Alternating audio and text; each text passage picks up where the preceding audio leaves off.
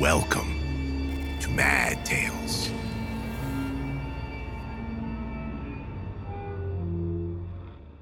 Hey there, everybody. Welcome back to Mad Tales. I'm James Nolan. It is September as I record this in my not quite little studio in Fredericksburg, Virginia. Today, I have a cool special edition for you. This is an exchange podcast that I did with Miles Tritle of the Warning Woods podcast. I don't have a whole lot to say. He's got a little introduction followed by his really awesome short story. So, without further ado, here's Miles. Greetings, Mad Tales listeners. My name is Miles Tritle, and I am the writer and narrator of the Warning Woods podcast. The Warning Woods is a horror podcast that delivers chilling, original stories to you every Friday. If you like this episode, check out the Warning Woods podcast and follow me on Instagram, TikTok, and Facebook at The Warning Woods. Now check your closets and lock your doors. It's bedtime.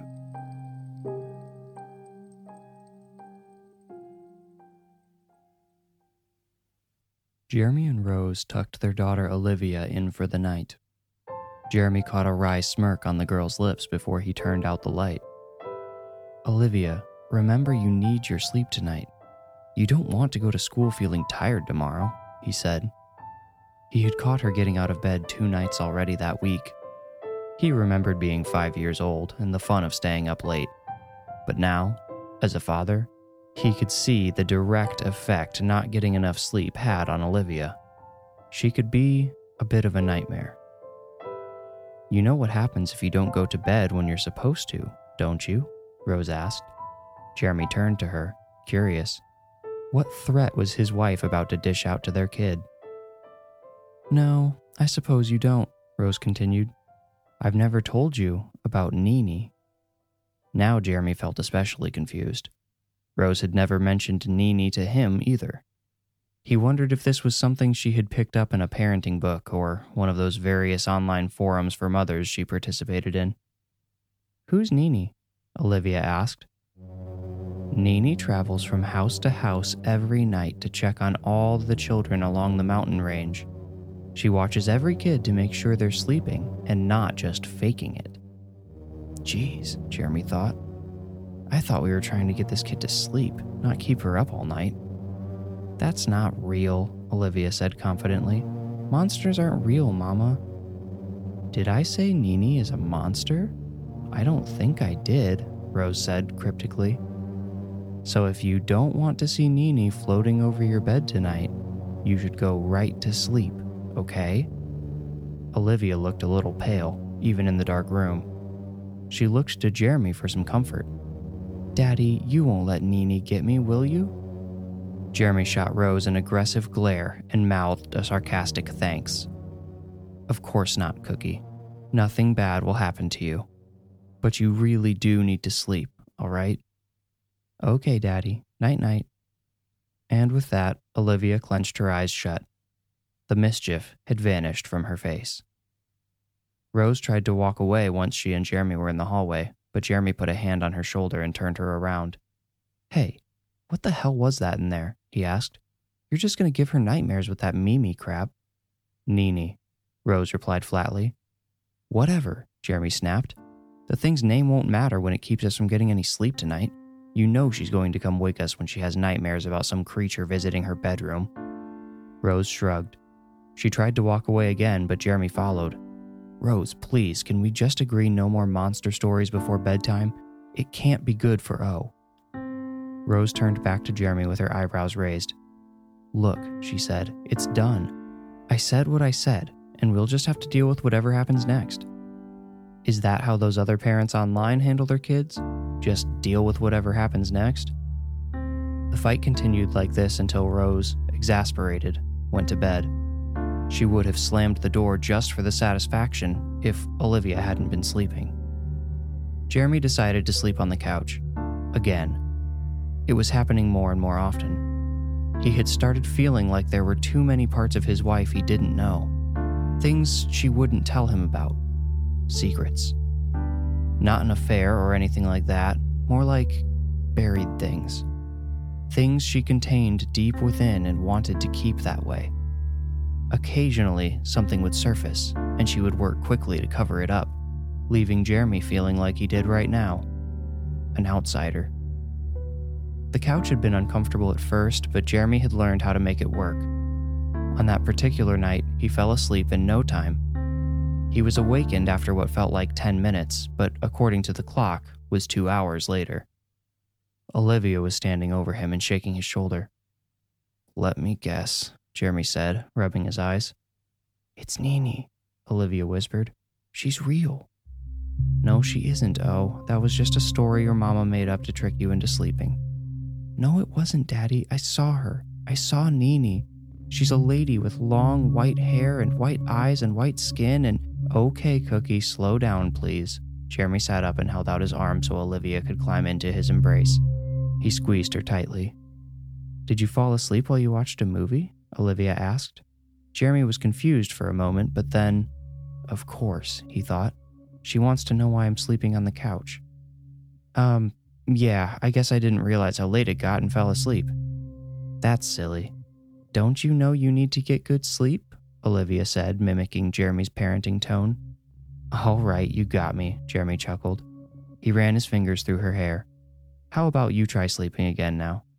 I promise Mama just made up that story. You don't have anything to worry about. But she looked so real, Olivia protested. Nightmares can feel that way sometimes, but you know I won't let anything get into your room. You'll stay out here? Olivia asked. Just to keep you safe, Jeremy replied, smiling.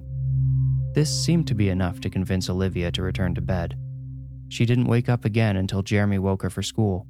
She was clearly tired as she went about getting ready. Jeremy blamed Rose. He didn't get a chance to tell her what happened the night before, since he didn't want to do it with O around.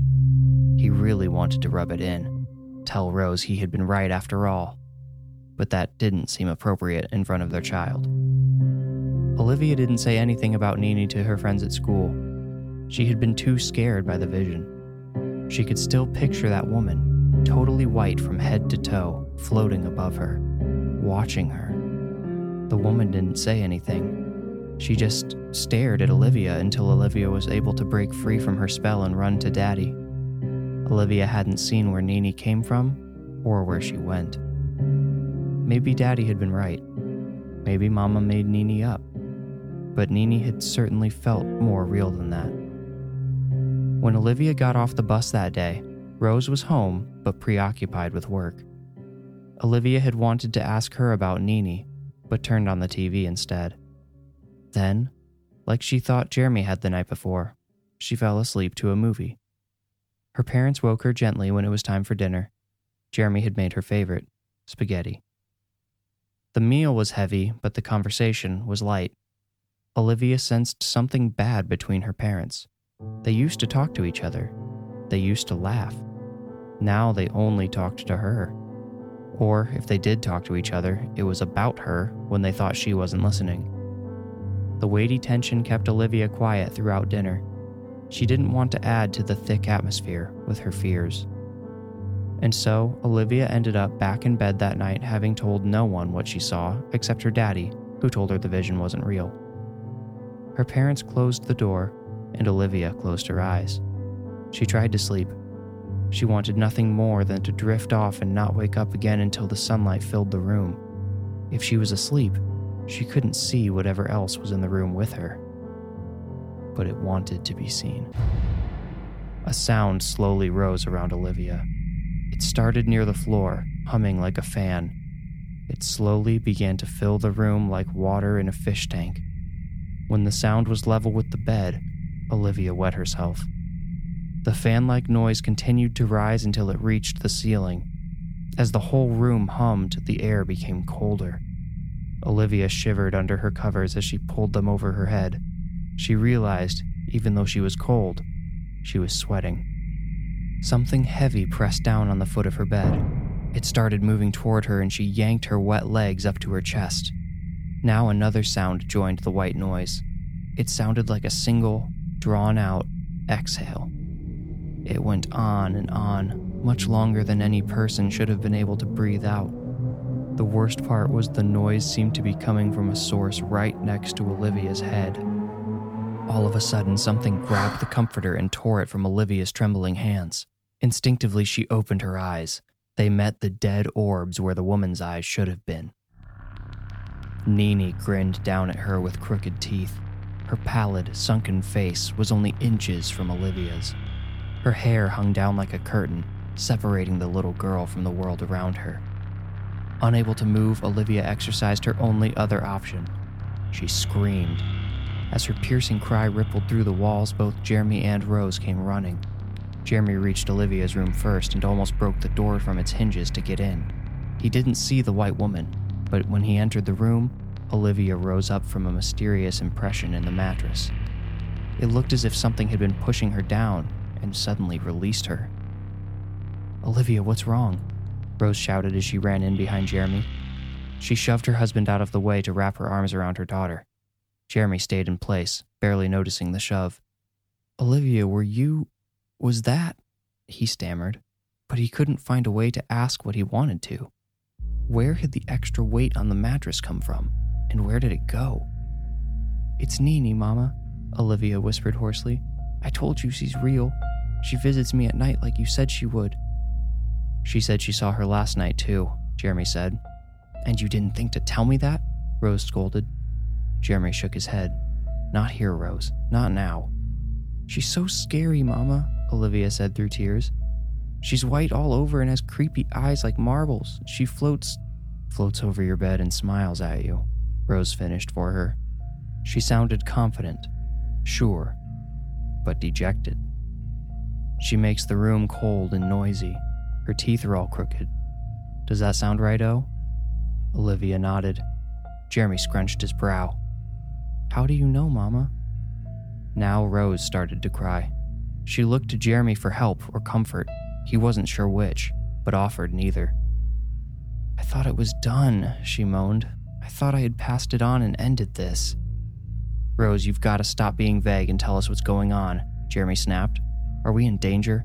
Can we stay here? We're safe for now, Rose said. When I was a little girl, just slightly older than you, oh, a homeless man approached me while I was waiting for my mom to pick me up after dance class. He asked if I wanted to hear a story, and being naive, I said yes. He proceeded to tell me about Nini. He said she ran an orphanage outside the city a long, long time ago. The children would regularly stay up after they were supposed to be asleep and cause trouble. One night, one very cold night, she noticed two boys were missing when she counted the sleeping children. She couldn't find them anywhere in the house, so she stepped outside. There were no footprints in the snow, so she turned to go back inside where it was warm. But the door slammed in her face, and she heard the lock click. She pounded on the door, screaming to be let in. She only had her white nightgown on. She realized too late that the cruel boys would not let her back in she decided to go for help. Barefoot, she trudged through the snow towards the city. She never made it. Rose, is this really necessary? Jeremy demanded. He found it shocking that his wife was piling a tragic story on top of their daughter's present terror. Yes, she replied, because Nini's story doesn't end with her death. The children started seeing her at night when they couldn't sleep or refused to. She would watch them until they couldn't stay awake any longer. When those children had children, they passed the story on. And so, Nini's memory and spirit continued. After the homeless man told me this story, I started to see Nini in my room every night as I tried to sleep. I was too afraid to tell my parents. I thought they would be angry at me for believing in ghosts, but I knew what I saw. I had a teacher named Mrs. Lewis, whom I trusted though. She had a spiritual, almost hippie vibe. I knew out of everyone I knew, she would believe me. I confided in her about Nini, and she hugged me and told me everything would be all right. And it was. For me. I never saw Nini again, but Mrs. Lewis became very distant. She never talked to me the same way again. So, you think you passed along this woman's spirit like a chain letter? Jeremy asked skeptically. Rose seemed to ignore his doubts. I thought I could only pass Nini along once. I never talked about her with anyone after Mrs. Lewis. That is, until I told you about her the other night, oh. I don't know what came over me. I should never have said her name again. I just thought. I, I just wanted to. No, Olivia. Rose collapsed into her emotions and drew Olivia closer. As she sobbed, she muttered variations of, You have to pass it on. You have to give Nini to someone else. What happens if I don't, Mama? Olivia sounded understandably frightened. Jeremy wanted to protest, but something deep within him begged him not to. He didn't want his daughter to suffer some curse. If it was real, and all she had to do to banish it was pass it to some other brat, who was he to stop her? I don't know what happens if you don't share the story, Rose said, finally collecting herself, but I really don't think you should find out. But I don't want my friends to be scared like this, Olivia said. Rose nodded. I know, I know. So find someone else. Another kid at school, a teacher, the bus driver, I don't know. Just find someone. But they have to believe you. I think that's key. They have to believe the story. So, that's why I haven't seen her? Jeremy wondered aloud. I thought she was just a normal nightmare. Rose nodded and turned back to Olivia. Find someone who will believe you. Tomorrow. Olivia looked like she wanted to argue, but the fight in her faded a moment later. She understood what she had to do and why she had to do it. Her mama said she didn't know what would happen if she didn't pass Nini along, and she didn't want to find out. She would just tell the next person to pass the story along too. That way, as long as they believed her, whoever she picked would be safe in the end. And they would believe her, she knew. Maybe not fully at first, but once they looked into Nini's dead, white eyes, they would. Jeremy passed the story along to his coworker Ron, an idiot who believes everything he hears. Jeremy told the story casually, but Ron took it to heart. Jeremy never saw Nini for himself, but he did believe she was real. He saw the way Ron started to look when he came to the office. The man clearly couldn't find anyone to pass the story along to. At least, no one who would believe him.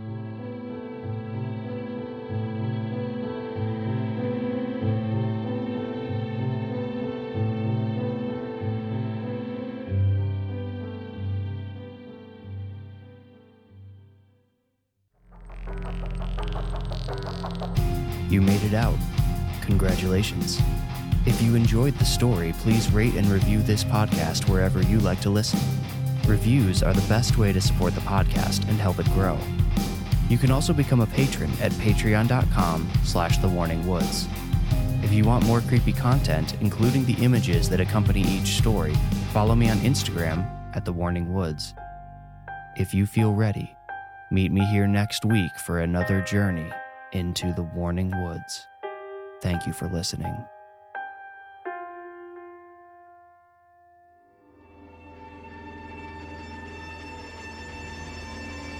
You just survived another episode of Mad Tales.